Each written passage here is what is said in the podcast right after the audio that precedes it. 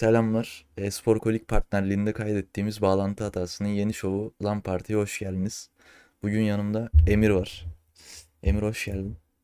Hoş buldum Umut. Ne haber? İyidir senden ne haber? Nasıl gidiyor? Ben- İyi gidiyor ya. Yorucu biraz ama her şey yolunda şu an. Her şeyi konuştuktan sonra böyle programa başlamak da biraz şey geldi bana. Evet, hiç konuşmamış gibi giriyorum. Aynen hiç konuşmamış gibi. Yapacak bir şey yok artık diyelim ona. Yorucu diyorsun. Yorucu, yorucu Genel ama olarak. bu yorgunluk bana keyif veriyor yani. Çalışmayı sevdiğim için hırsımdan dolayı mutluyum şu an. Senin hırsın zaten şey gibi bir şey artık ya. Senin nasıl desem Aynen. ikon gibi bir imajın gibi yani. Evet o biraz beni yani sektörde ayrıştıran bir şey oldu. Bunu, bu benim hoşuma gidiyor açık O söyleyeyim. güzel Ben bir bunu şey bu böyle arada ya. evet ya ben bunu böyle lanse etmek istemedim. İnsanlar pis bir hırsım olduğunu lanse etti. Sonra hani ben ilk zamanlar bundan rahatsızdım. Sonra baktım hoşuma gitti. Kalsın yani evet. Bir tık Sorun şey yok. gibi böyle haters gonna hate tarzı bir şeye dönüşüyor o yani zamanla birlikte. Aynen. Nefret edilmeyi seviyorum bu arada. Benden nefret Senin bir ediyorum. ara öyle postların vardı Twitter'da bir ara ben hatırlıyorum. Gelene ara geçene çok böyle yardırdı. aynen bir ara öyle çok hızlı bir dö- sürecim var benim. Twitter'da çok agresif Evet evet olduğum, hatırlıyorum. çok üstüme oynanan bir dönem var. Ee, ben o dönem şey psikolojisine girdim. Hani e, sevilmeyip bir şey başardığımda insanların daha rahatsız olduğu ve daha dikkat çektiğimi fark ettim. Bu benim hoşuma gitti. Evet. Ee, tabii daha sonra ilerleyen süreçte şey oldu biraz daha. Twitter'ı daha az aktif kullanmaya başladım. Hala aklımda söylemleri falan duyuyorum ama ilgilenmiyorum. Tamamen kendimi geliştirme odaklıyım. Ha, ciddi biri gelir Twitter'dan bana açık açık bir şey yazarsa. Ya insan Buraları böyle zamanla böyle şey oluyor nasıl desem. Alışıyor mu desek bu sürece ya da biraz daha olgunlaşıyor. Bir dinginleşme sürecinden geçiyor yani böyle bir. Hani Şey kafasına giriyorsun bir yerden sonra. Lan zaten ne yaparsam yapayım bu adamlar konuşmaya devam edecek. O yüzden aman diyorsun yani bir yerden sonra. Ama bir noktada da mesela seni o şeye zorluyorlar böyle bir açıklama yapmaya ya da bir agresifleşmeye böyle. Çünkü ben mesela bunun için çok tuttum kendimi. Ama hatırlıyorsan belki görmüşsündür. Bir iki üç ay önce ben de öyle bir şeye girdim yani böyle. evet evet evet. O Ya bunu şöyle düşün. bazen. Evet evet ya bunu şöyle düşünüyorum. Ee, şimdi bu dediklerine katılıyorum. Ekstradan şu, şimdi kendim için konuşacağım. Daha çok gencim. 19 yaşına gireceğim. Ee, yaşıtlarıma göre çok daha farklı bir boyutta olduğumu düşünüyorum sektörde. Tam profesyonel olarak görüyorum artık kendimi. Ve e, biraz şeydim. Geçen sene kanım daha hızlı akıyordu yani. Yaşımın da getirdiği bir şey vardı.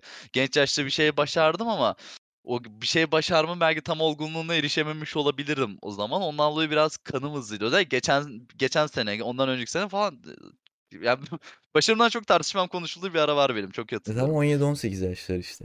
Aynen aynen aynen 17 özellikle. Sonrasında şey oldu biraz daha bende. Hani eee, biraz daha bu olgunluğa eriştim hem senin dediğin gibi. Hem artık kanım biraz daha yavaş akıyor.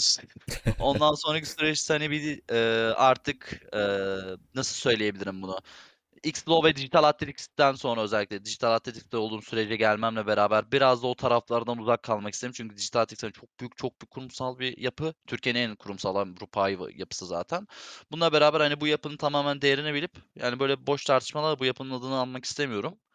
Eee, yani bu yapının anısını adını anacağım bir tartışma olacaksa çok kaliteli birinden gelmesi lazım o Evet. tartışmayı çıkaracak kişinin. Yoksa Dijital Athletics'te olduğum için artık kendi seviyemi düşürmeyi çok düşünmüyorum Ya yani. öyle tartışmaların da zaten belli bir şey oluyor yine yani seviyesi oluyor anladın mı? O diğer elemanlarla bir olmuyor zaten. Evet, bunu derken soruşturma yeni tartışmam aklıma geldi. Tabii bunu burada konuşamıyoruz değil mi? Maalesef Konuşamıyoruz. maalesef. Tamam, Biz onu tamam, programdan sonra bir tur daha konuşuruz böyle. Aynen evet. Buraları kesmeyeceksen. Yok Güzel. yok bizde kat yok direkt dümdüz.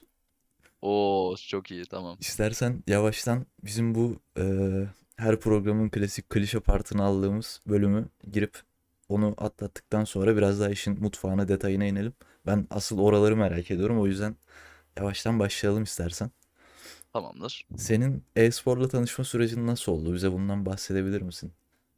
Ben Tabii. önce kendimden şey yapayım. Örnek vereyim. Senin de biraz daha böyle şey olur. Düşünmek için zamanın olur. Ben Tamam. o zamanlar işte 2015 civarlarında ESL'le falan bir şey yaptım. Denk geldim. İşte CSGO falan oynarken. Birkaç turnuvaya katıldım. Ondan sonra baktım bayağı büyük bir dünya var bu tarafta. Çok farklı şeyler var. Oradan sonra artık araştır araştır hani öğrene öğrene. Bir yerden sonra tutku haline geliyor zaten senin o ilk tanışmandan sonra. Benim hani ESL sayesinde oldu diyebilirim. Anladım. Ben şöyle söyleyeyim. eee, bu benim biraz 8. sınıf, lise, geçiş dönemime falan denk geliyor. Zaten, hani, oyunlarla aşırı neşirdim. O zamanlar Counter Strike'la tanışıyorum. Zaten, hani, biz şu an belki çok Counter Strike'dan uzak bir iş yapıyor olabiliriz ama sen de ben de Counter Strike kökenli isimleriz.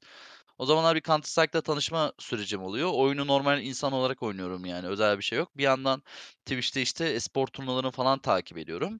Eee, orada, hani, ilk Space olur zaten, hani, gördüğüm kulüp doğal olarak yani. O zaman bir SS'i görüyorum, tanıyorum falan filan. Eee, sonra, hani, "A, bu takım ne, hani, bunlar ne yapıyor?" falan deyip bir araştırmaya giriyorum. Eee, biraz aslında buradan sonra e-sporu tanıyorum aslında. Tanıma dediğimiz kavram da sadece bu kadar. Ben Counter Strike oynamaya başlayıp Twitch'te sadece yayınlardan görünce e-sporu araştırmaya başlıyorum. Hı hı. Bu şekilde diyebilirim. Peki giriş sürecin nasıl oldu ondan sonrasında? Atıyorum işte araştırmalarını vesaire yaptın hani baktın seni orada çeken bir şey var. Hı hı.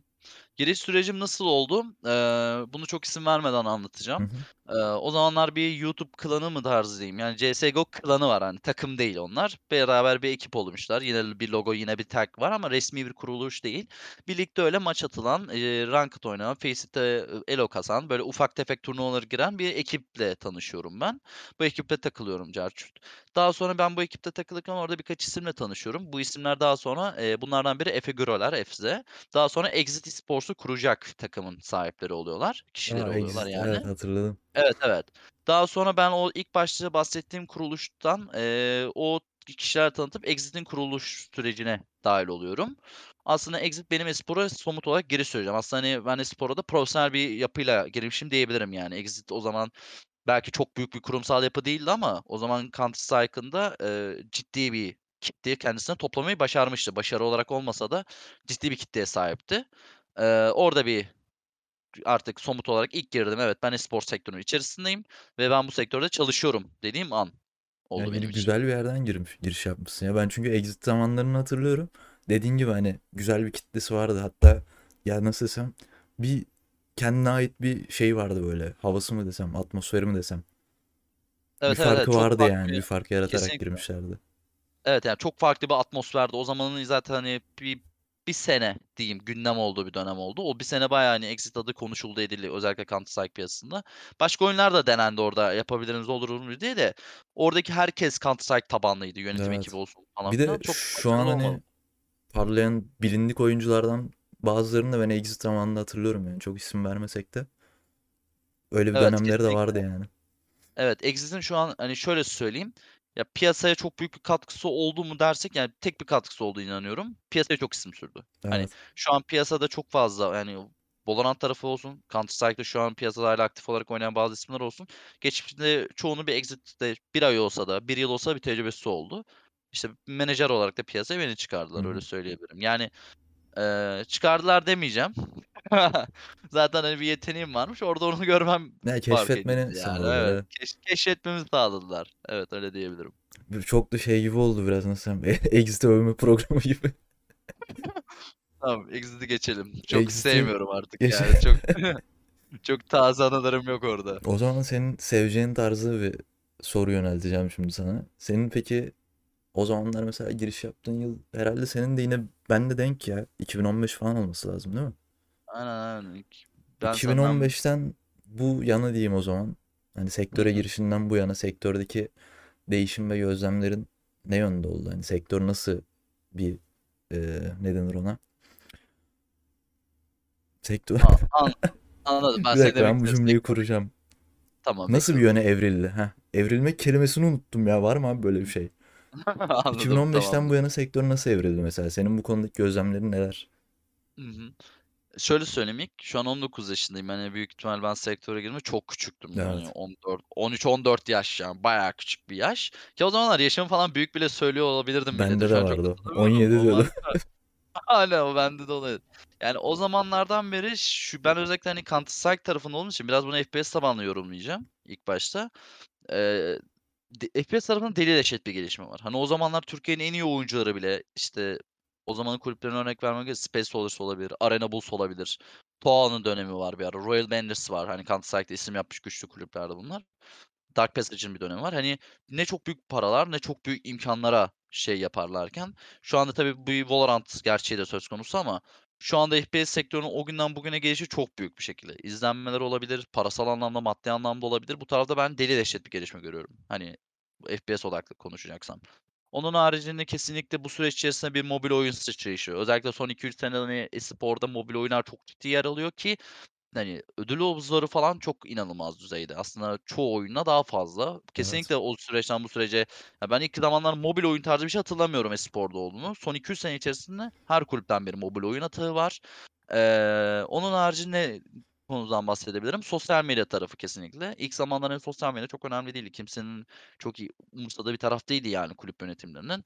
Ama şu anda belki kulüpteki eee, en büyük harcama sosyal medyalara yapılıyor olabilir. Hani belli başlı kulüpler özellikle buraya çok ciddi yatırımlar yapıyor. İşte şu an çalıştığım kulüp Dijital örme- örnek vermem gerekirse bizim tanıtım videolarımız, eee, duyuru videolarımız falan genelde hani Avrupa standartlarında, dünya standartlarında videolar çıktığı zamanlar oluyor. Buralara ciddi yatırımlar yapıyoruz kendimiz için konuşmam gerekirse o duyuru videolarımızın iyi olması için.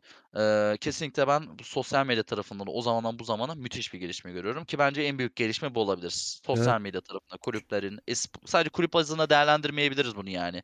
Organizasyonların, oyuncuların, menajerlerin kişisel olarak sosyal medyada indirgeyebiliriz. Bence anormal bir gelişme var o tarafta. Çok güzel yerlere değindin bu arada. Benim de hani sen anlattığın zaman kafamda canlandı. Cidden sosyal medya tarafında inanılmaz bir değişim var. Aynı şekilde mobil oyun kısmı da. Benim bu arada mobil oyun e-sporuyla tanışmam da ilk mesela şu an Sangal'dayım diye şey yapmıyorum da Sangal'la birlikte olmuştu. O zaman 2016 falan yanlış hatırlamıyorsam. PUBG Mobile takımı kurmuştu Sangal Türkiye'de ilk defa.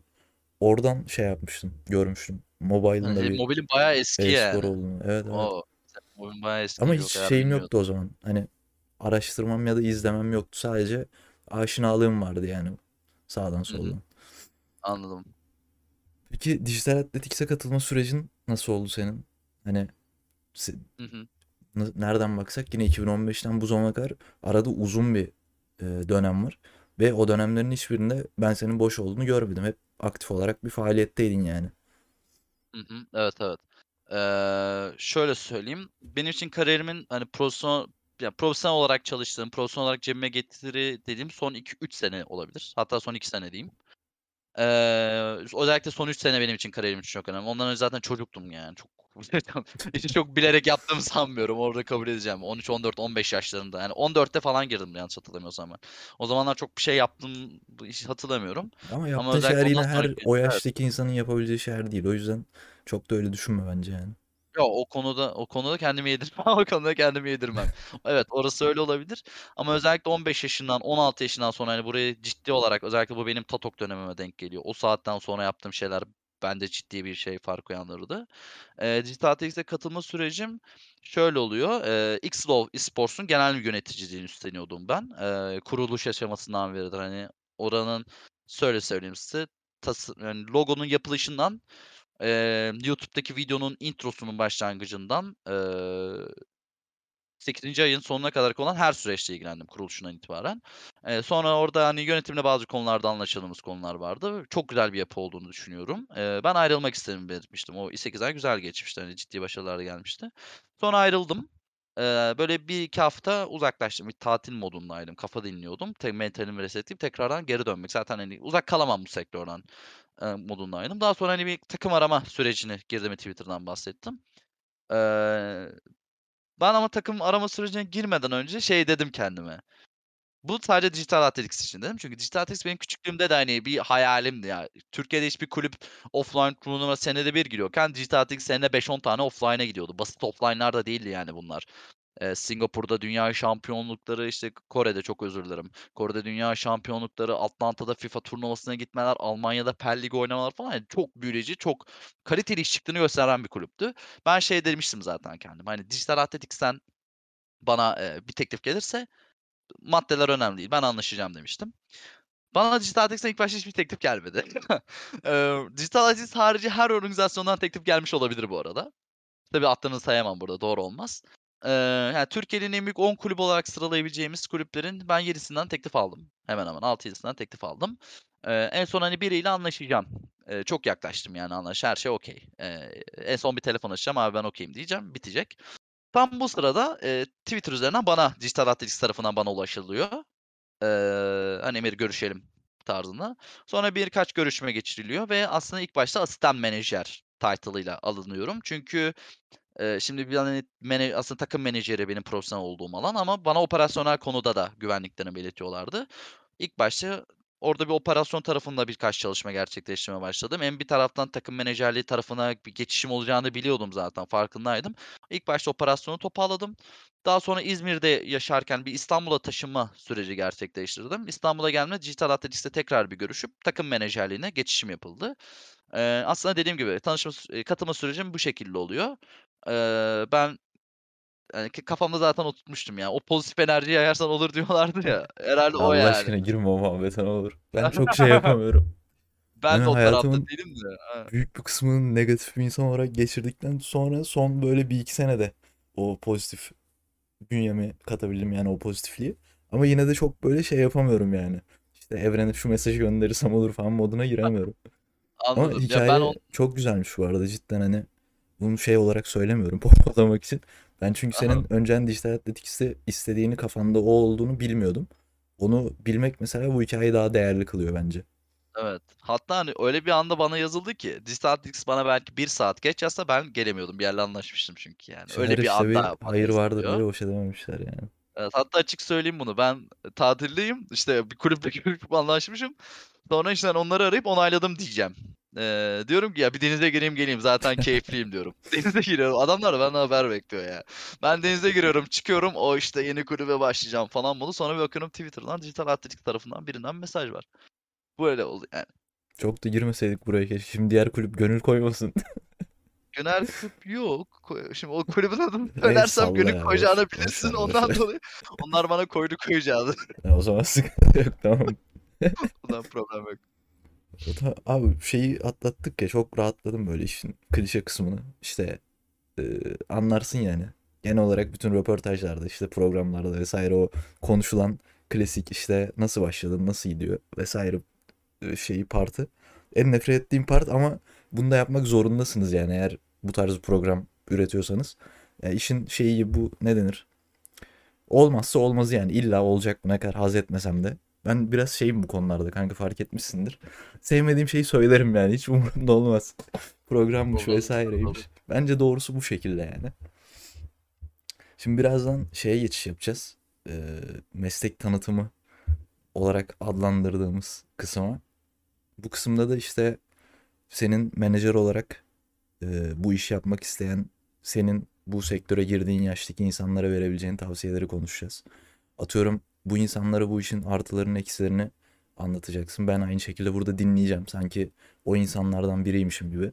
Atıyorum onların sorabileceği soruları kendim düşünüp sana ileteceğim aynı şekilde.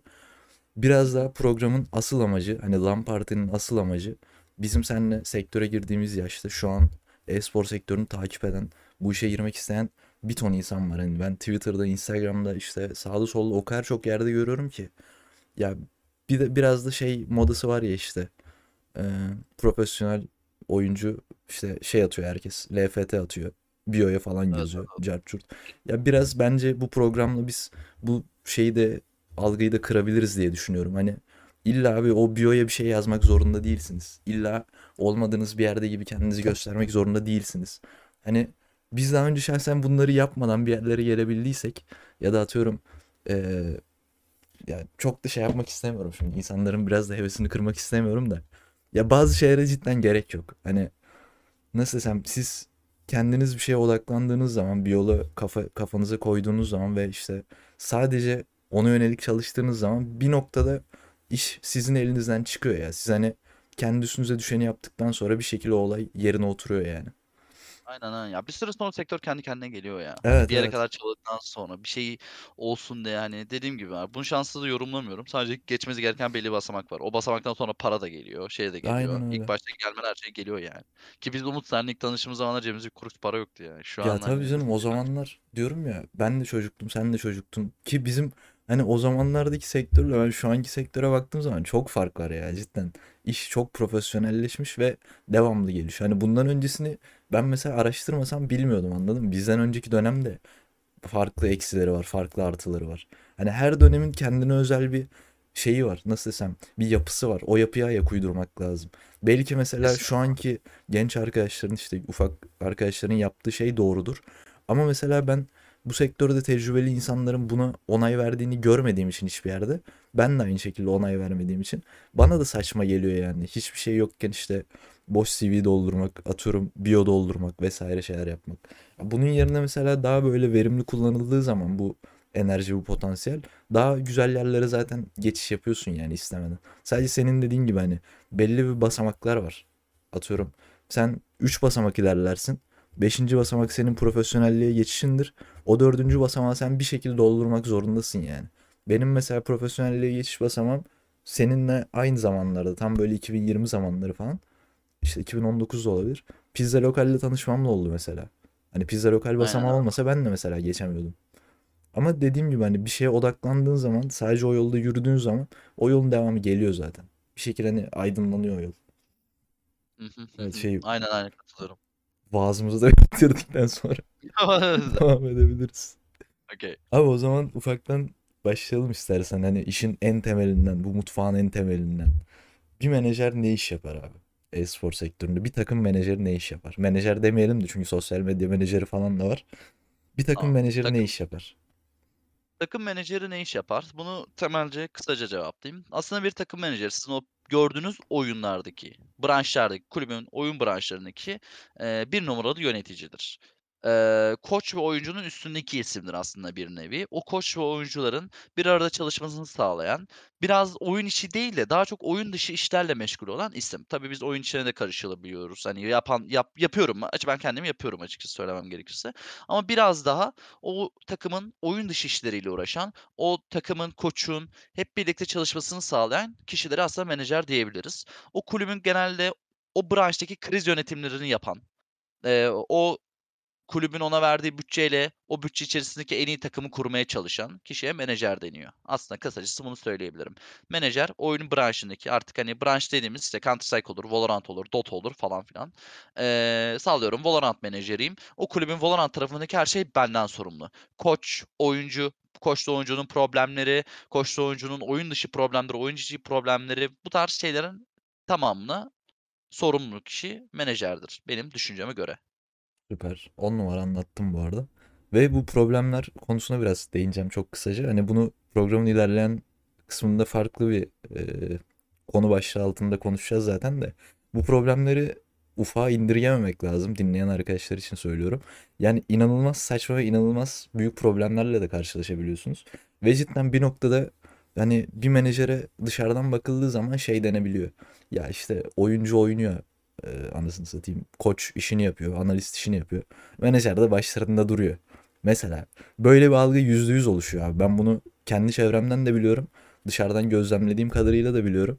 Bu işin içerisinde atıyorum siz gecenin üçünde dördünde de bir telefonla uyanabiliyorsunuz. Ya da sabahın köründe de bir problemle karşılaşabiliyorsunuz. Ya da en mutlu anınızda böyle çok saçma bir şey de çıkabiliyor yani. Bu işin bence en zor kısmı hani direkt böyle zorluğundan girdik de bence asıl bunu bilmesi lazım hani bu işi isteyen insanların. Bu işin bence en zor kısmı 7-24 flex olmak zorunda olmanız. Hani saat kaç olursa olsun, nerede olursanız olun. Aslında hayatınızı bir noktada bu işin üzerine oturtmanız gerekiyor. Evet, evet, evet. Kesinlikle ben bu konuda katılıyorum. Bir de, hani, bu sorunlar çıkarken ya, insanların öyle düşündüğünü ben de biliyorum ama o insanlara şunu söylemek istiyorum, dinleyen birisi bunu düşünüyorsa. O zaman neden kulüpler menajer aramak için, bünyesi bünyesine menajer almak için bu kadar çaba sarf ediyor? Ve dikkat ederseniz çok fazla menajerler takımlar arasında değişmez. Bir o adam bir kulübe alındığı zaman o kulüp o adamı sağlamak Evet. istemez genelde menajer olarak. Çünkü o branşın tamamının sorumluluğu ona verilmiş. Onun orada kurduğu bir sistem var. Menajer, o sizin o izlediğiniz oyuncularla yönetim arasındaki bağ arkadaşlar aslında bir nevi. Aslında Köprü çok görevi önemli bir şey yapıyor, köprü yapıyor. Ve, hani, bu sorunları da konuşacak hani, sorunlardan da bahsettin. Sorunların bence en büyük dezavantajı şu, eee, ne sorun olacağını bilemiyorsunuz. Hani, Evet. şey, bence şöyle bir şey yoktur. Bu dünya çapındaki en iyi menajerleri sayalım. İşte, fark etmez herhangi bir isim konuşalım mesela burada. Hiçbir Henry menajer de şimdi tamam. hiç şey yok o Hayır. Henry iyi bir menajer değil. Henry iyi bir menajer değil. Eee, yani, ben şöyle düşünüyorum. Tamamen işi bitirmiş menajer yoktur. Çünkü biz insan işi yapıyoruz. Evet. İnsandan insana değişiklik gösterebilir, insanın duygusundan duygusuna göre değişiklik gösterebilir. Her an her an farklı bir sonuç, farklı bir problem. Eee, aynı problem ama farklı bir sonuca evrilecek bir süreç. Her tarz şey olabiliyor. Aslında bizim burada yaptığımız şey, hani, eee, çok ciddi bir empati durumu, çok ciddi bir iletişim durumu. Eee, daha çok ağırlıklı zaten sorun çözmeye çalışıyoruz. Hani, eee, Evet. sallıyorum bir takımda 5 ay boyunca çalışacak. İlk ay, işte, sözleşmelerle ilgilen ki bu arada, hani, dediğim gibi oyun dışı işlemler, sözleşmeler vs. ve benzeri konularla da menajerler ilgileniyor. Onu yap, bunu yap, transfer et, işte, oyuncuları, transferleri görüş falan. Bunlar zaten 1 ay süren kısım. Kalan 4 ay biz bu tarz şeylere uğraşıyoruz ve emin olun bir takımda dışarıdan gözüktüğünüzden daha fazla problem var. Bu Abi hiçbir bir zaman de değişmez. şey var şimdi eğer hani stres yönetiminiz iyi değilse benim şahsi olarak tavsiye etmeyeceğim bir iş. Benim çünkü stres yönetimim bok gibi tamam mı? Ben üniversite sınavına hazırlanırken de yeme içmeden kesilen bir insanım. Ki iki kere girdim bir de mezuna kaldım. İkisinde de çok kötüydüm yani mezuna kaldığım senelerde de. İş hayatında da mesela bir problemle karşılaştığım zaman kendimi %100 ona veriyorum ya. Ama ben yaşamayı unutuyorum böyle. Turnuva dönemlerinde mesela aynı şekilde. Stres yönetiminiz yoksa hayatınızı çok kötü etkiliyor. Hani cidden böyle o problemi çözmeden kendi hayatınıza da devam edemiyorsunuz. Bu tarz da sıkıntıları var. O yüzden önce stres yönetiminizi bence geliştirmeniz lazım. Bu işte sıkıntı yaşamak istemiyorsanız. Ben şu an mesela bunu çözmek için uğraşmıyorum. Çünkü çok şey yapmıyorum, umursamıyorum yani. Nasıl desem bu işe bağlılığım biraz da benim buradan geliyor yani. Ben o stresi hissettiğim için kendim böyle yaşadığımı hissediyorum yani. Biraz daha beni o işe itiyor. Ya kendi Hımm, sit- anladım. kendi problemimi çözüyormuş gibi hissediyorum anladın mı? Öyle kendi yüzde yüzümü daha iyi verdiğimi düşünüyorum. Onun dışında bir de şöyle bir şey var. Şimdi eee, nasıl desem bu biraz da konuyu şeye getireceğim. Senin mesela bu menajerlik sürecinde yaşadığın en garip ya da en komik olay neydi bu problemlerle karşılaşma muhabbetinde? Yaşadığım O! Çok zor soru ya. Ben çok saçma sapan şeyler yaşadım. Ben harbiden çok saçma şeyler Ya yaşadım. insanlara o örneği göstermek istiyorum anladın mı biraz? Kafalarında bir şey Tamam, olsun en diye. basitinden size bir stres durumu anlatacağım. Eee, benim, hani, ya, nasıl denk gelebilir dediğim bir olay. Geçmiş sene X-Love Esports'ta genel menajerken, eee, ay süreci tam hatırlamıyorum. PUBG'de Pro Elite 2. sezon oynayacağız. Oyuncularla, işte, ekstradan Pro Elite'de iyi bir derece alacağımıza eminiz. Pro Elite'den sonra PCS turnuvasına davet alıp PCS'te Avrupa turnuvası antrenman yapmamız lazım. Kulüpçe aldığımız karar şu oyuncularla beraber. Ben orada genel menajerim. Ekstradan başka bir menajer yoktu. Ben bütün branşlarla ilgileniyordum. Aldığımız karar şuydu. İs İstanbul'da bootcamp'e, antrenman yapmaya geleceğiz. Eee, 1,5 hafta önceden her şey planlanıyor. Uçak biletleri, kalınacak otel, antrenman yapılacak alan her şey hazır. Eee, geleceğiz. Gece saat 12 süreç başlıyor. Sabah 6'da uçak kalkacak benim yani. Diğerlerinin 6'da kalkacak. 8-9 gibi herkes İstanbul'da buluşup antrenman yerine antrenmana başlayacağız yani. Şimdi her şey sorunsuz değil mi Umut? Evet buraya kadar Dinleyen süper. kişi ya da dinleyen kişi kimse her şey sorunsuz. Hiçbir şey yapmamışsın. Ne yapmışsın ki? Gece 12'de ba bir telefon. Eee, takım koçumuz özel bir sebepten dolayı gelemeyeceğinden bahsediyor. 1 saat aradan geçiyor. Ö eee, takım kaptanımız arıyor. Ya şimdi oyun içi IGL'imiz korona olduğundan bahsediyor ki bir tane oyuncumuz da, eee, takım kaptanımızın evinde kalacaktı o gece. Yarın birlikte geleceklerdi. Doğal olarak o da korona oldu. Emm, biz 2 tane oyuncuyla gidiyoruz ve ekstradan oyuncunun biri de yeni transfer. Hani kesinlikle o antrenman 4 kişinin yapması gereken gereken bir antrenman ki otur kimyaları otursun. Eee, bu bu şekilde bir anda 2 tane oyuncu gitti. 1 tane oyuncu o şekilde dediğim gibi, hani, koç gelemiyor. Eee, ekstradan oyunculardan birisi üniversite sınavına denk geldi. Üniversite sınav sonuçları açıklanmasına denk geldiği için turnuva üniversite sınav sonucunu öğreniyor. Ben de üniversite sınav sonucumu öğrendim bu arada. Çok kötüydü benim için o psikoloji. Bunların denk geldiği bir süreç ve bu süreçte ne yapılması gerekiyor? Turnuva var. Sizin oyuncuların mentalitesini toplamanız, bu kriz sürecini nasıl yöneteceğiniz, acilen turnuvada elde edebil takımın elde edebileceği en iyi skoru alması için çabalamanız lazım. En basitinden ya. Hani, bu bence gayet bu işin stresini Sen anlatan iyi evet bir şey biraz oldu. da şey tam böyle bir örnek verdin. Ben biraz da saçma bir olay anlatacaktım da. Yani Saçma mı lan? Ben, hani, önceden sen stres evet stres güzel bir örnek oradan verdin. Evet evet. diye düşündüm. Ya Garip veya çok komik olay bir çok var da ama sana an burada anlatamam. ben Tamam burada mı? anlatabileceğim bir tanesi benim aklımdaydı bayağı bir zamandır. Ki bu Ne? benim hani ya nasıl desem yaşadıktan sonra da işte arkadaşlarımla falan muhabbet açtığımda çok güldüğüm bir olaydı. Biz e, geçen sene yazın işte Sangal çatısı altında bootcamp'e gittik. Abi, benim herhalde WhatsApp bildirim sesim geldi. WhatsApp Ben duymadım. çıkmış. Çok özür dilerim. Ee, geçen sene Haziran'da yanlış hatırlamıyorsam bir bootcamp sürecimiz vardı. Wildrift takımıyla beraber. İşte otele yerleştik. Bootcamp'e gittik geldik falan artık. Üçüncü ya da dördüncü gün tam hatırlamıyorum. Gece böyle yorgunluktan ölüyorum tamam mı? Bir de benim hasta olduğum bir döneme denk geldi. O bootcamp'te koçla beraber biz bayağı kötü hasta olmuştuk. Hani şeydik e, atıyorum 10 saat bootcamp'teysek 5 saat koç duruyordu. 5 saat ben duruyordum. Koç bana işte o dinlenirken şeyden e, talimatları telefondan iletiyordu hani çocuklara vesaire. Bir nevi nöbetleşiyorduk yani o hastalık sürecini minimuma indirgemek için. Neyse gece yatıyoruz kanka tamam mı? İkimiz de hastayız bayağı böyle leş gibi. Hani deliksiz uyursun ya. Ben hiç deliksiz uyuyan bir insan değilim. Telefonum çaldı. Odada işte koç uyuyor uyanmıyor falan. En son açtım telefonu tamam mı ama bayağı çaldı kanka.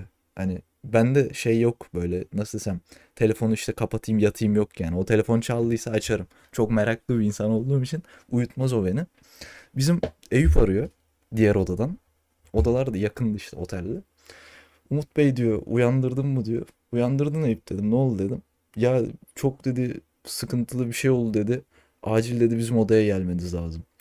Kanka bir korktum tamam mı? Şimdi şöyle de bir şey var. Sen o bootcamp'e giderken oradaki bütün oyuncuların sorumluluğu senin üzerinde. O Bak adamlara bundan bahsetmedik evet. o evet, adamların arada. mesela en ufak burnu bile kanasa ki bu da benim başıma geldi bir bootcamp'te turnuva zamanı. Stresten bir oyuncunun burnu kanadı abi. Ben o zaman Bu da arada mesela çok sözünü korktum. keseceğim. Sözünü keseceğim mesela. Çok güzel bir yere parmak bastın. Menajer olarak bu tarz bootcamp'lerde falan en yüksek yetkili olarak biz gittiğimiz için bizim altımızdaki oyuncu ve koçların bütün sorumlulukları bizde arkadaşlar. Hani Evet. Orada herkesin bir esas sorunuyla uğraşıyoruz.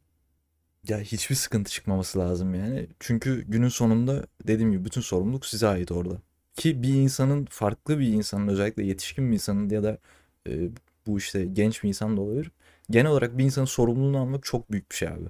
Özellikle bizim yaşlarımızdaysanız yani. Ben şu an 21 yaşındayım. Emir şu an kaç yaşındayım? 19 mu? Ben 19'um ya. 19 yaşında yani. Bu yaşta insanlar olarak farklı bir insanın sorumluluğunu almak cidden büyük bir olay. Neyse muhabbete geri dönüyorum. İşte neyse Eyüp dedim tamam kapat telefonu geliyorum dedim. Kalktım işte bir elimi yüzümü yıkadım. Gittim Eyüplerin odaya. Eyüp de şeyle beraber kalıyor. Bizim Emran var. Emran'la Eyüp beraber kalıyor. Abi gecenin 3'ü Emran şey demiş. Ben demiş pro getirdim. Pro içelim. Otelin odasında da çakmak bulamıyorlar. Herkes uyuyor diye bizim odaya da gelmiyorlar. Bak saçmalama bak. Uyuyoruz diye gelmiyorlar ama telefonla uyandıracakları bir olaya karışıyorlar. Abi elektrikli ocak var tamam mutfakta. Bu Evet. iki arkadaş Pro'yu elektrikli ocakta yakmaya çalışmış. Abi elektrikli ocakta da Pro, Pro'yu bırak sigara bile yanmaz yani. Böyle bir şey Ya. var yani.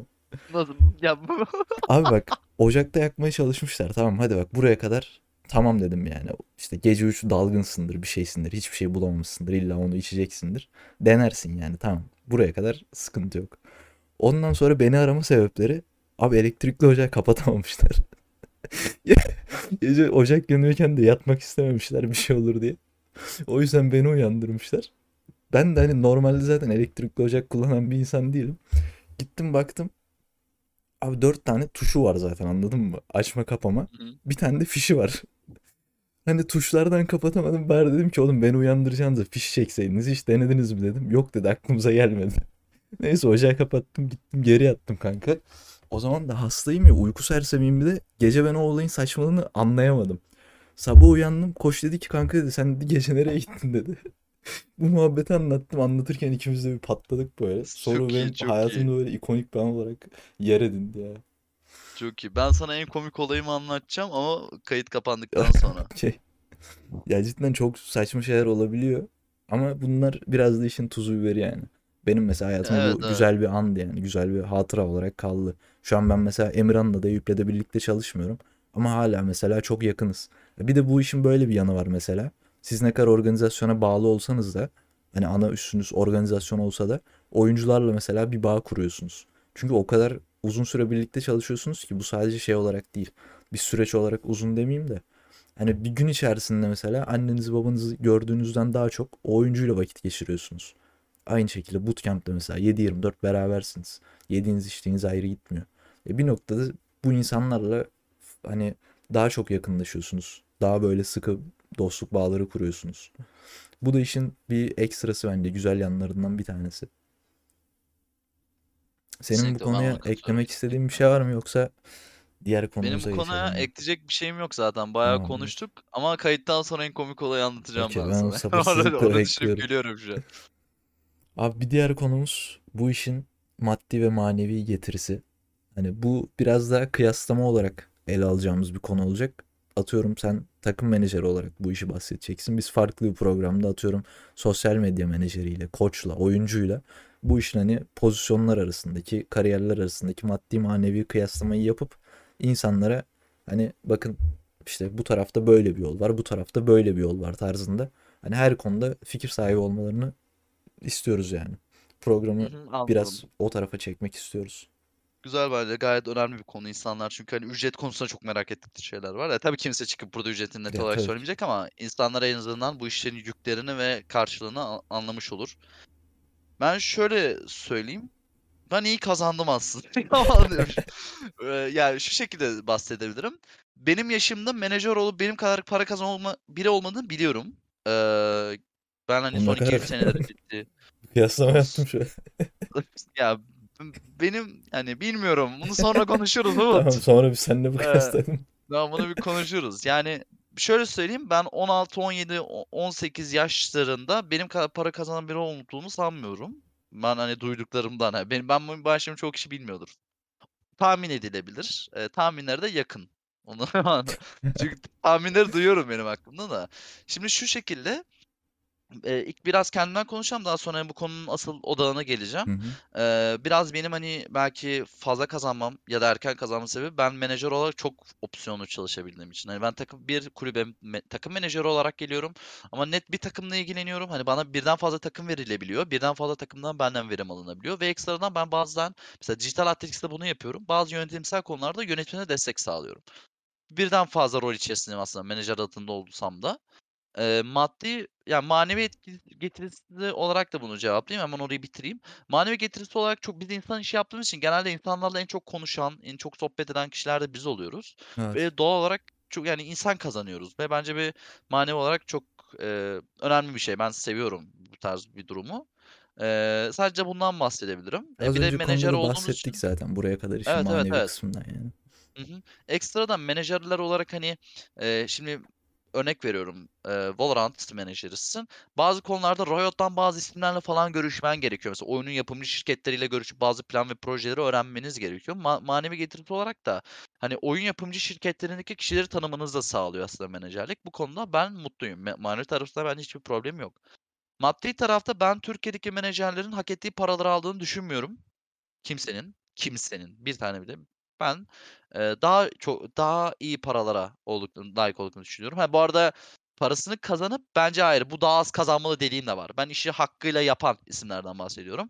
Bana kalsa bu isimleri sayarım ama bir kulübümden dolayı bir de röport bu, eee, podcast'ten dolayı sayamıyorum. Eee, dediğim gibi, hani, eee, eğer cidden işi iyi yapıyorsanız ben, eee, işini çok iyi yapan insanların hak ettiği paraya çalıştığını düşünmüyorum menajer olarak. Eee, ama, hani, zaten bu bizim ülkemizin problemi. Yani zaten geçen senelere kadar oyuncular hak ettiği paraları almıyordu. Daha yeni yeni oyuncular hak ettiği paraları almaya başladı. Daha yeni yeni koçlar hak ettiği paraları almaya başladı. Bence bunun bir sonraki seviyesi menajerlerin hak ettiği parayı alması olacak. Ben bunu düşünüyorum özellikle Sektör 2022-2023 senelerinde. geliştikçe zaten Evet. yani işin maddi manevi maneviyi çok katmayayım şimdi çok şey olmasın da. Yani dümdüz söyleyeyim. Sektör geliştikçe abi sizin de kazancınız her türlü ilerliyor zaten yani. Yine Aynen bu onu başta söylediğimiz şeye denk geliyor yani. Siz kendi işinizi yaptığınız sürece zaten yani dış etkenler bir şekilde ilerliyor abi. Çok takılmanıza gerek yok yani. Ki zaten. Aynen. sen de ben de bu işe başladığımızda dediğin gibi işin maddi herhangi bir kısmı olmadığı için öyle bir beklentimiz yoktu. Bu yüzden de mesela biz güzel para kazanmaya başladığımız zaman daha da bizi şey yaptı, motive etti, mutlu etti. Evet evet Öyle o bayağı iyiydi beklentisiz ya. girdiğimiz için. Ya ben dediğim gibi hobi olarak ilgilendiğim şey bir anda benden ciddi oldu. Yani ben bu işten para kazanacağım diye girmedim. Ciddi oldu, para kazanmaya başladım. Sonra dedim hani ben bu işi ciddi yapayım. Ters tersi oldu yani bende. Ondan dolayı para kazanmak beni daha da motive E etti tabii açıkçası. canım Sonra o şekilde gibi Hı daha güzel oluyor. Evet. Manevi getirisi olarak da şunu söyleyeyim. Sektörün geliştiğinden falan sonra dedin ya maneviden bahsetmeyeyim diye. Ben bahsedeyim. Sektör geliştikçe manevi getirisi azalıyor. Ben buna inanıyorum. Çünkü paranın olduğu bir yerde manevi Ya bak bundan rahatsız olduğumu dile getirmiyorum. Yok para göz olarak da gözükmeyeyim. Genelde öyle gözüküyorum da değilim. Ee, manevi getiri olarak hani sektör geliştirdikçe eskiden çünkü hani bu insanlar para için bir iş yapmıyordu. Herkes eş dost, arkadaş ortamı. Özellikle hani 2015'ten önceki FPS, Türkiye FPS'inde ben böyle düşünüyorum. Biraz daha e, manevi değerler ön plandaydı. E, sektör geliştikçe ben manevi değerlerin azaldığını düşünüyorum. Bu hani rahatsız edici bir şey mi? Yok. Herkes parasını alıyor. Mutluysa mutlu. Bu kesinlikle. Ama tabii manevi herkesin kesinlikle hani azaldığını düşünüyorum ya. hayalleri, hedefleri de farklı olabiliyor. Atıyorum siz sadece para kazanmak için mesela sektörde bir kariyer edinmeyi planlıyor da olabilirsiniz. Ya herkesin kendi hayatı bu işte ne kötü bir şey ne negatif bir şey yani bu olabilecek bir şey. Ya İnsandan mesela insana örnek değişecek bir ha, şey yani bu. aynen ya mesela örnek vereyim. Ben burada neden burada röportaj veriyorum? Para alacağım. Yoksa umurumda değil. Anladın mı? Zor oldu bu arada bak like atın bir şeyler yapın diyorum. Çok para ödedik. Ya dedik oğlum fiyatımız pahalı ya. Şşt, Ya Bu arada öyle bir şey yok tabii ki de yani öyle bir şey yok. Ne Umut benim hani sektörde.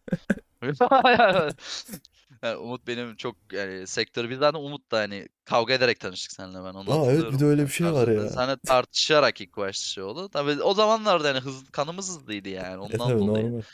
Aynen. Ondan sonra hani bu sektörün en dibinden geldim ya Umut bana röportaj yapalım yazdı ki bir senedir vermiyordum röportaj vermek istemiyordum.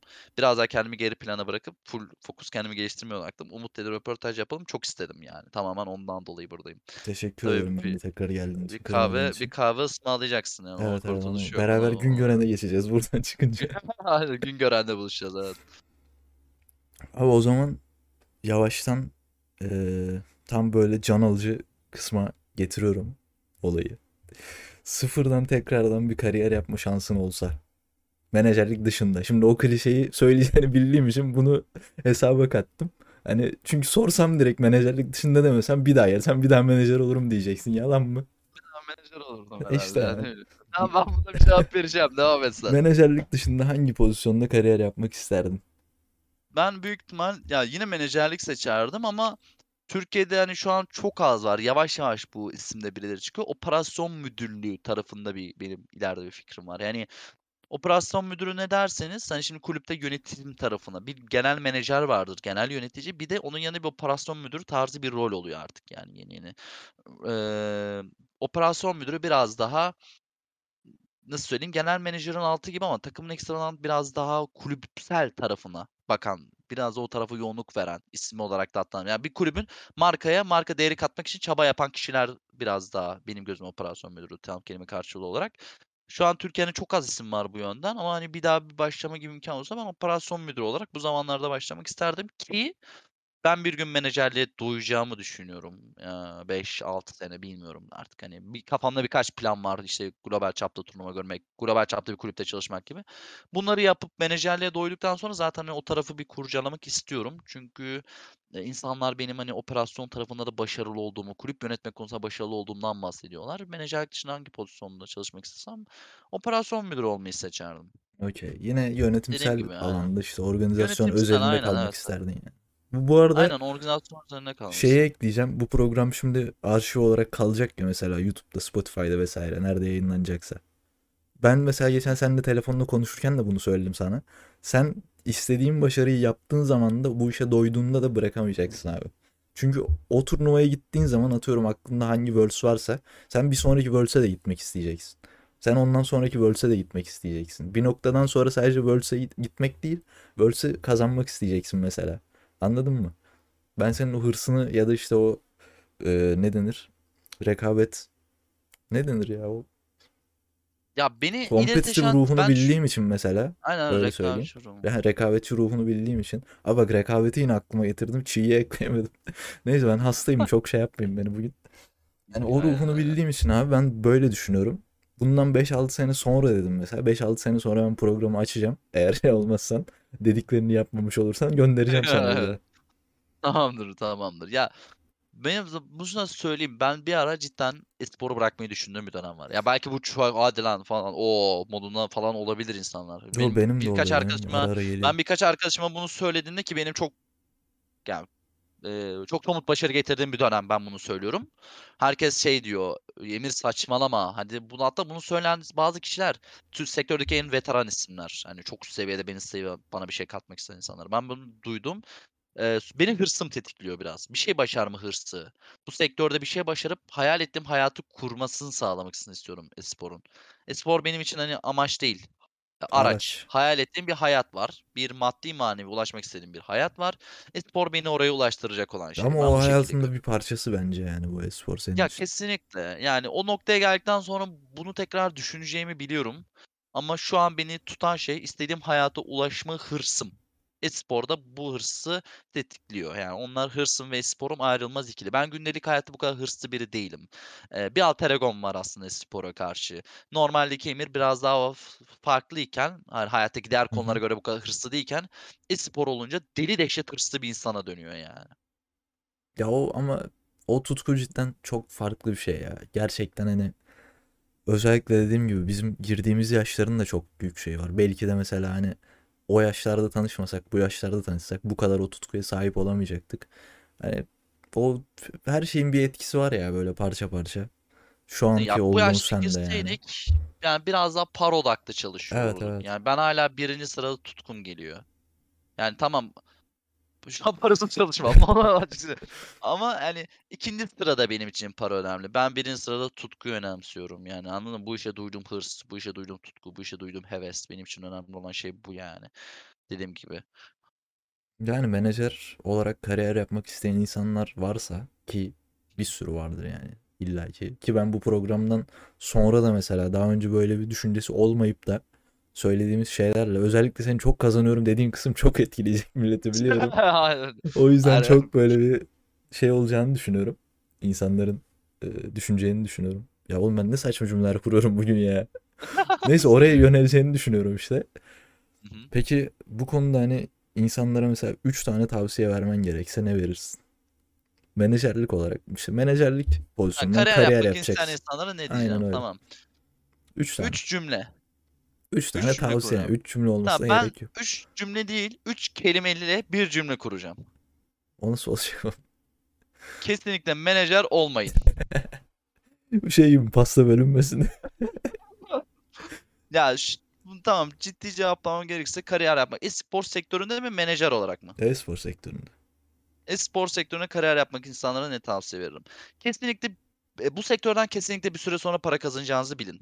Ama giriş sebebiniz para olursa ben bir şey başaracağınızı düşünmüyorum. Ben de aynı fikirdeyim. bu sektörü hani şunu yaparsanız şu noktada bir menajer olursunuz. Şunu yaparsanız şu noktada bir sosyal medya. Böyle bir şey yok. Hani nasıl bir gireceksiniz, nasıl ilerleyeceksiniz? Bunun kitapçığı yok arkadaşlar. Ben buna inanıyorum. Herkesin farklı bir kitabı var kendi kariyerinde ilerlerken. Şans diyebilirsiniz, eee, hırs diyebilirsiniz. O size kalan şey ama bunun belli bir kitapçığı yok. Eee, ondan dolayı ama girerken çok bu çok önemli bir şey. Para odaklı olmayın çünkü sektörde çok fazla insan olduğunu bilin. Çok iyi isimler var. Çok iyi paralar çalışan isimler var. Para verecek kişiler daha çok onlara yönelmeye çalışıyor. Bu belki yanlış doğru ama sektörün gerçeği. Ondan dolayı yeni giren insanların biraz kendinden feragat etmesi gerekiyor. Zaten emin olun bir sene bir sene boyunca 8 ay boyunca siz çok iyi çalıştığınız zaman orta seviye bir kulüpte çok iyi çalıştığınız zaman o kulüpten ayrılıp takım aradığınız zaman sizi illaki büyük bir kulüp geliyor buluyor. Yani o bulunuyor arkadaşlar. Çünkü artık hani e-spor Twitter'dan dönüyor biraz ağırlıklı olarak. Kesinlikle Twitter'dan karşılarına düşüyorsunuz, iletişime geçiyorsunuz. Ondan dolayı ben 1. sırada bunu söylüyorum. Bu işten ikinci sebep para kazanmak olsun. Birinci sebebimiz tutku olmalı. Kesinlikle bu işe durma hırs olmalı, heves olmalı. Eee, onun harici eee, aslında hani başka bir benim önerim yok. Hani çünkü sektörde ciddi yerlere gelen insanlardan bazıları aklıma geliyor şu an. Hepsi farklı karakterde, farklı yollardan gelmiş. Ben sadece bunu düşünüyorum.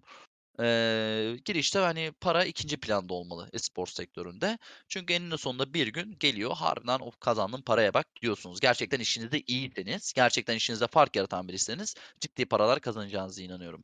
Ya bir de ya bütün bunların yanı sıra mesela biz burada ne kadar konuşursak konuşalım sabaha kadar da konuşsak abi.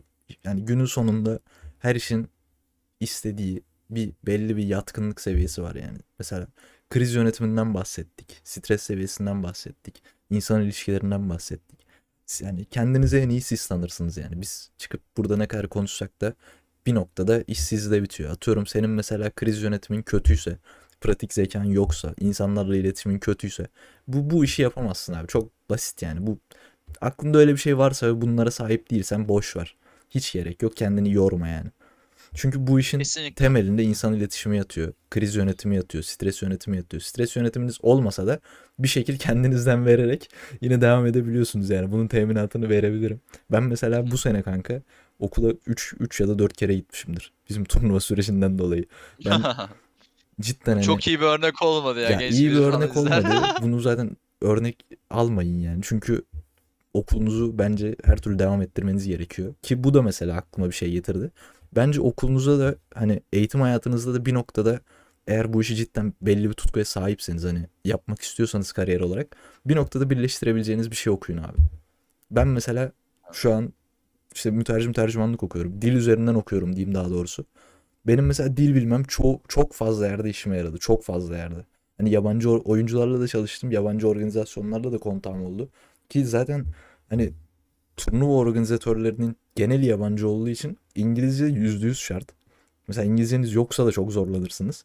Ama bunun Kesinlikle. işte ne bileyim İspanyolca, Almanca vesaire diller, Fransızca ekstra dilleriniz olduğu zaman hem oyuncu hem organizasyonel bakımdan çok avantajlı oluyorsunuz. Hani Evet evet. Kesinlikle katılıyorum. belli başlı noktalarda eğitimle bunu birleştirdiğiniz zaman onun da mesela ekmeğini bir yerde yemeye başlayacaksınız. Evet ya ben hem eğitim hayatında hem buna devam edebileceğinizi düşünüyorum. Ben e, üniversite Beykent Üniversitesi hazırlık sınıfı öğrencisiyim şu an hı. İngilizce. Bu arada hazırlık okuma sebebi de spor benim. E, bir gün dünya çapında bir takımlara gideceğim zaman İngilizce sıkıntısı çekmeyeyim diye şu anda Evet. bölümümü Türkçe değil İngilizce seçtim. Ben şu güne kadar başarılı akademik başarılı bir öğrenciydim. Akademik olarak iyi bir öğrenciydim ama e-spor ve okulu hep bir şekilde oturtuyordum yani. Ondan dolayı kesinlikle e-sporda olacağım diye okulunuzu aksatmayın. E-spor sizin ikinci kariyer imkanınız olsun. Birinci sırada o- okul olsun. Okul bittiği zaman iş bulamıyorsunuz. Cebinize e-spor kariyerim var Evet. zaten. Ben burada zaten kazanıyorum düşüncesine sahip olun. Ondan dolayı üniversite hatta üniversiteye gitmelisiniz bile. Çünkü hayatta iş haricinde şeyler de var. Eğlence olsun, sosyal ortam olsun. ve Üniversite bunların hepsini size veriyor. Kesinlikle okul hayatınızı bitirmemeniz gerektiğine inanıyorum ben. Ki hani eğitim konusunda çok sıkı bir aileden gelen birisi olarak söylüyorum. Ben bunu hani 19 yaşındayım şu an. Eee, bu arada 19 yaşında da 30 Ağustos'a gireceğim. Hala değilim aslında. Eee, kendimi çok büyük hissediyorum bazen. Hani yaşıma göre bunları konuşabiliyorum. Çünkü ben yaşıma göre bu şeyleri çok fazla deneyimledim. Okul ve spor çakışmasını. Ama düzenli bir hayatta bu ikisini birlikte götürebildiğimi fark ettim. Eee, ondan dolayı ikisini de bitirmeden bir şekilde bunu ilerletebiliyorsunuz. Eee, oyuncu lafında bu çok geçerli olmayabilir. Oyunculukta çok geçerli olmayabilir ama çünkü menajerler, koçlar biraz menajerler özellikle bir tık daha saatte esnek olabiliyoruz. Kendi hani kendi işimiz varsa, Evet. takımla alakalı bir şey yoksa kendi çünkü biz de ekstradan yönetimle de bir irtibatı olan isimleriz. Öyle olsa çok biraz daha esnetebiliyoruz. Eee, ondan dolayı özellikle menajer rolündeki insanların eee, ben okul ve iş hayatını bir şekilde bir tık daha rahat götürdüklerini düşünüyorum. Katılıyorum. Benim bu bu arada şekilde. seninle herhalde bizim zıt olduğumuz tek konu akademik kariyer konusu. Benim çünkü kendim bildim bile bok gibiydi. Bütün derslerim, her şeyim. Sadece dil dile mesela ayrı bir tutkum vardı. O yüzden oradan devam ettim ki bir noktada da hani sevdiğim işte birleştirebileceğimi biliyordum. Bunun dışında bence illa hani bu işe yapmak istiyorsanız ve bahsettiğimiz şeyler yoksa gidin çalışın abi. Bunun üstüne şey yapın yani. Asosyalseniz gidin mesela sosyalleşin. Kriz yönetiminiz yoksa atıyorum karşılaştığınız problemleri hemen vazgeçmek yerine biraz daha çözüm odaklı olun. Ya da farklı çevrenizdeki insanların problemlerini çözmeye çalışın. Çünkü bu iş mesela kendi problemlerinizi çözdüğünüz bir iş değil. Etrafınızdaki insanların atıyorum organizasyonel konularda çıkan sıkıntıların prof işte e, sözleşmesidir, bonservisidir ya da turnuva muhabbetleridir. Bu tarz alanlarda çıkan sorunların işte krizlerin yönetildiği bir masa var. Böyle bir şey düşünün kafanızda. Bu masada mesela nasıl bir strateji kuracaksınız? Ya kafanızdan problem yaratın abi. Deyin ki ben mesela şu takımın menajeriyim. Bu oyuncuyu bu kulüpten almak istiyorum. Bu turnuvaya girmek istiyorum. Bana di- bu problem çıktı deyin karşınıza yani.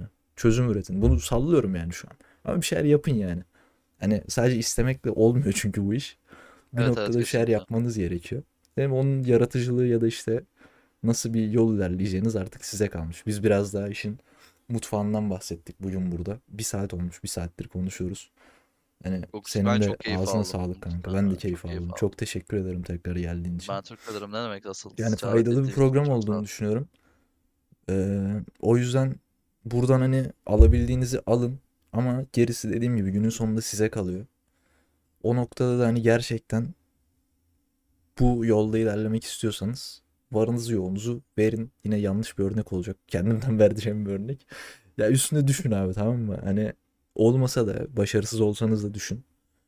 Ya çünkü her şey bir anda olmuyor ya da tek aşamada olmuyor. Emir de ben de mesela bu zamana gelene kadar çok fazla failledik. Çok fazla farklı işi de denedik. O işlerin de olmadığı oldu. Hani Çok çok çok atıyorum güzel. bu işi denediniz olmadı farklı bir alanı deneyebilirsiniz. Yani hayat sizin hayatınız yani. Sadece böyle bir tutkunuz varsa bunun üzerine gidin yani. Bu programdan da alabileceğinizi alın dediğim gibi. Ki bence alabileceğiniz çok fazla şey çıktı bugün. Hani ben beklediğimden de verimli şeyler konuştuk.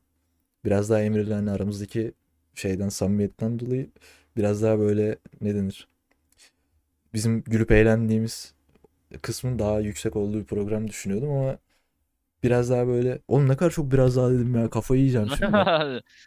Ya daha, Daha çok ben ciddi de bir aslında öyle program düşündüm oldu. de hani ekstradan burada insanlara bir sinyal vereyim. Hani insanlar çünkü hani yeni girecek kişiler ya bu bence önemli bir şey. Yeni girecek kişilere bizim gibi insanların bir şey vermesi. Biz genç olabiliriz ama hani milletin şu anda hani belki bizim yarıştığımız menajerler 25-30 yaşlarında falan artık sektör Evet. senelerde olan insanlarla kapışıyoruz. Hani ondan dolayı ve o insanlar genelde genç isimlere destek olmazken biz genç olarak yeni gireceklere destek olmak bence önemli bir şey. Abi Bizim için iki- güzel bir şey 2000'li yani. jenerasyondan bu arada menajer çıktım bizim dışımızda. Ben onu çok merak ediyorum. Eğer varsa yani benim tanımadığım olabilir yani insanlık hali. Bu tamamen işte eee, şeyden değil hani. Bilin O sen Güray'ı saymıyorsun yani. Güray sosyal medya Aynen. menajerine şey yaptı oğlum kaydı. O takım Tamam. menajeri değil yani. Ha tamam hadi. Varsa çok merak ediyorum yani. O insanlarla da tanışmak, konuşmak Ben isterim. Çünkü ben 2000'den gördüm mü sonra hatırlamıyorum. 2000 yani düşünüyorum büyük ihtimal yok hani. Ben de Ben o zaman. 2000'den Bilinçli sonra şu an buradan yiyormuşuz. Türkiye'nin Türkiye'nin en büyük kulüplerini düşünüyorum. En büyük 10 kulübü. 2000'den Yok ya. sonra çıkıp da 10 top 10'a girde çalışan menajer yok ya. Yok biz ikimiz. Unut bu bunu videonun başına metnine falan yaz ha bak bu En iyi önemli menajer kanka. biziz falan diyor. Hayır. Yok hayır bak bunu cidden kullanabilirsin. Nasıl kullanacağını sana bırakıyorum. Ben şu an düşündüm ya Değil mi? vallahi 2000'den sonra Yok ya. yok Bizim oğlum. jenerasyon bir biz çıktık yani. Cidden yok. Bizim jenerasyon leş. Bizim jenerasyonda çok oyuncu çıktı. Evet. Oyuncu çok çıktı. Sosyal medyada da Oyuncu- çok çıktı. Kanka onlara yorum yapmayacağım. Ben yaparsam çünkü Hiç Yani gerek yok yayınlayamayız, programı kapamadan. Bir tane daha şey Evet. yapıyorum. zaten bir içerik üreticileriyle gerildik artık. O ya var ya bak onu yine aklıma getirin. Oradan biz bir sıkıntıya gireceğiz gibi ama hadi bakalım hayırlısı yani. Yani işte. Bakalım. O zaman ufaktan noktalayalım bu programı. Tekrar teşekkür ederim Ömür geldiğin için. Renk kattın. Ben- Gerçekten Ben hani verimli bir ederim. program oldu. Biraz hastayım. Özellikle sesimden vesaire de anlaşılıyor olabilir. Hani bir süredir istediğimiz programı uyduramadık. Hem Emir'in yoğunluğu hem benim yoğunluğum. O yüzden kusura bakmayın hani bugün yetiştirmek istedim programı daha fazla ilerlemesin diye. Ama hasta olduğum bir sürece denk geldi. O yüzden dilim sürçtüyse ki çok sürçtü yani. Affola. Bir sonraki programda artık farklı bir pozisyonda, farklı bir konukla görüşmek üzere. Emir'i sosyal medyadan takip etmeyi unutmayın. Bağlantı hatasını, e-spor koliyi de sosyal medyadan takip edebilirsiniz. Beni çok etmeseniz de olur yani. çok dert değil. Ama beni de standart SNG olarak bulabilirsiniz. Dinlediğiniz için teşekkürler. Bir sonraki programda görüşmek üzere. Bay bay. Emir bir şey de bay bay de çabuk. Görüşürüz arkadaşlar. Hoşça kalın.